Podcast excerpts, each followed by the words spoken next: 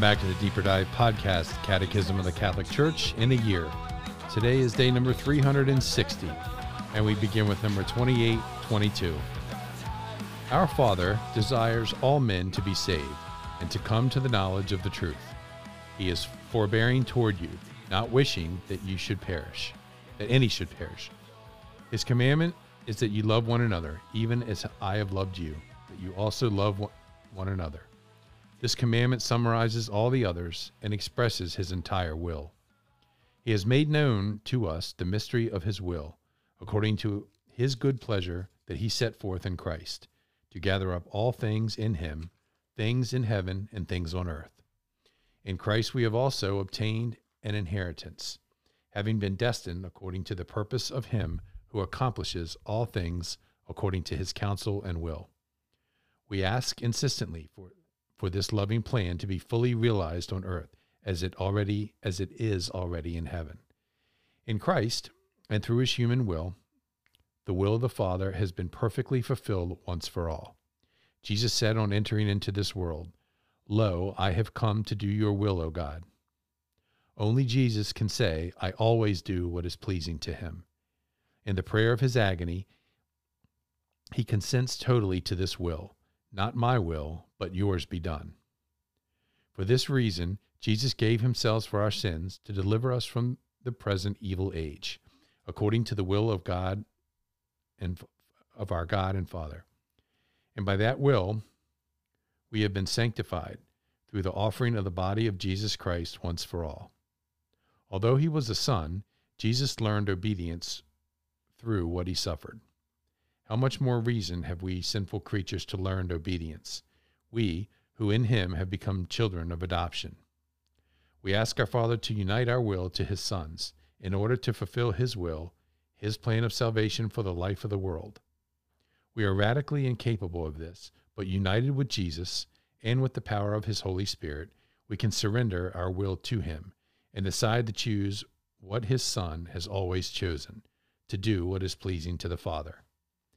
In committing ourselves to Christ, we can become one spirit with him and thereby accomplish his will in such wise that it will be perfect on earth as it is in heaven. Consider how Jesus Christ teaches us to be humble by making us see that our virtue does not depend on our work alone, but on grace from on high. He commands each of the faithful who prays to do so universally for the whole world. For he did not say, Thy will be done in me or in us, but on earth, the whole earth so that error may be so that error may be banished from it, truth take root in it, all vice be destroyed on it, virtue flourish on it, and earth no longer differ from heaven. By prayer we can discern what is the will of God and obtain the endurance to do it. Jesus teaches us that one enters the kingdom of heaven not by speaking words, but by doing the will of my Father in heaven. If anyone is a worshiper of God and does not and does his will, God listens to him. Such is the power of the church's prayer in the name of her Lord, above all in the Eucharist. Her prayer is also a communion of intercession with the all holy Mother of God and all the saints who have been pleasing to the Lord because they willed his will alone. It would not be inconsistent with truth to understand the words, Thy will be done on earth as it is in heaven, to mean, in the church as in our Lord Jesus Christ himself or in the bride who has been betrothed, just as in the bridegroom who has accomplished the will of the Father. Father Jack. Thanks, Bill. And this this kind of middle petition, thy will be done or I guess it's not quite the middle yet, but thy will be done on earth as it is in heaven, uh has to do primarily obviously with with doing the will of the Father. But um but when we as we hear it, we hear the the different levels in which Christ speaks, albeit implicitly, although being able to wrap it up in uh, uh, short, sh- much shorter words than I, am able to speak.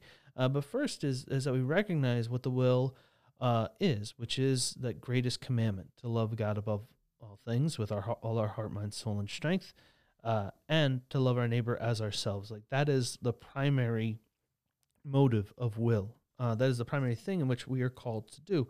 Um, but from there, we see so much uh, kind of brought out of that that that we're, we're called to establish that will uh, on earth. And, and I think uh, St. John Chrysostom's uh, quote given here, which is how, uh, which kind of the middle one that says, Consider how Jesus Christ teaches us to be humble by making us see that our virtue does not depend on our work alone, but on grace from on high. And then he goes on talking about how it's, we don't pray for in me, but rather we pray for on earth. Um, that that distinction's huge, I think.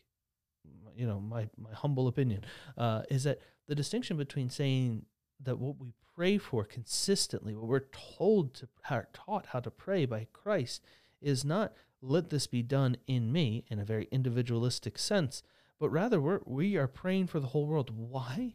Probably because our prayer is not our prayer.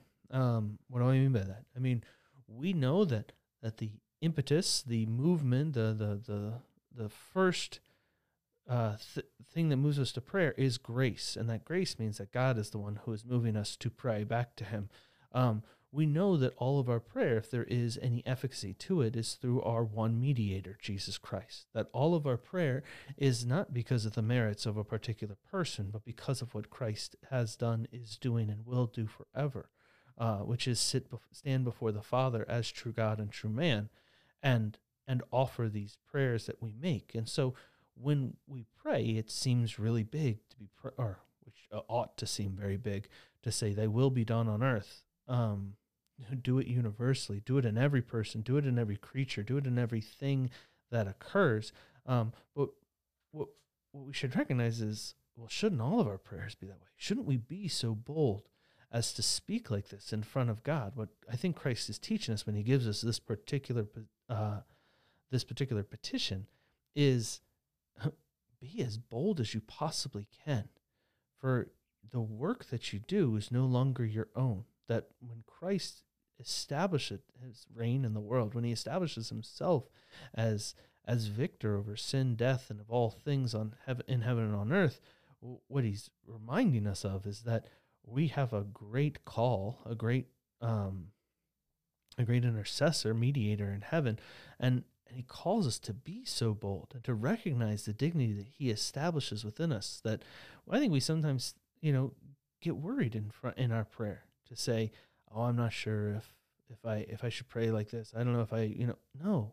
We go. We go all the way uh, to to to pray to the Father. We we we pour out ourselves just as Christ did, just as uh, Saint Augustine reminds us that we're called to hear this petition as in the church as it is in the bridegroom. Right that um, that we're called to lay down ourselves completely completely pour out ourselves as Christ did on the cross in front of God, knowing that it's not our work that's being done. It's not uh, our life that we're living for ourselves, but it is truly something in which we commend to God, that we pour out into His Spirit, that we know that He will make good even out of the greatest of evils.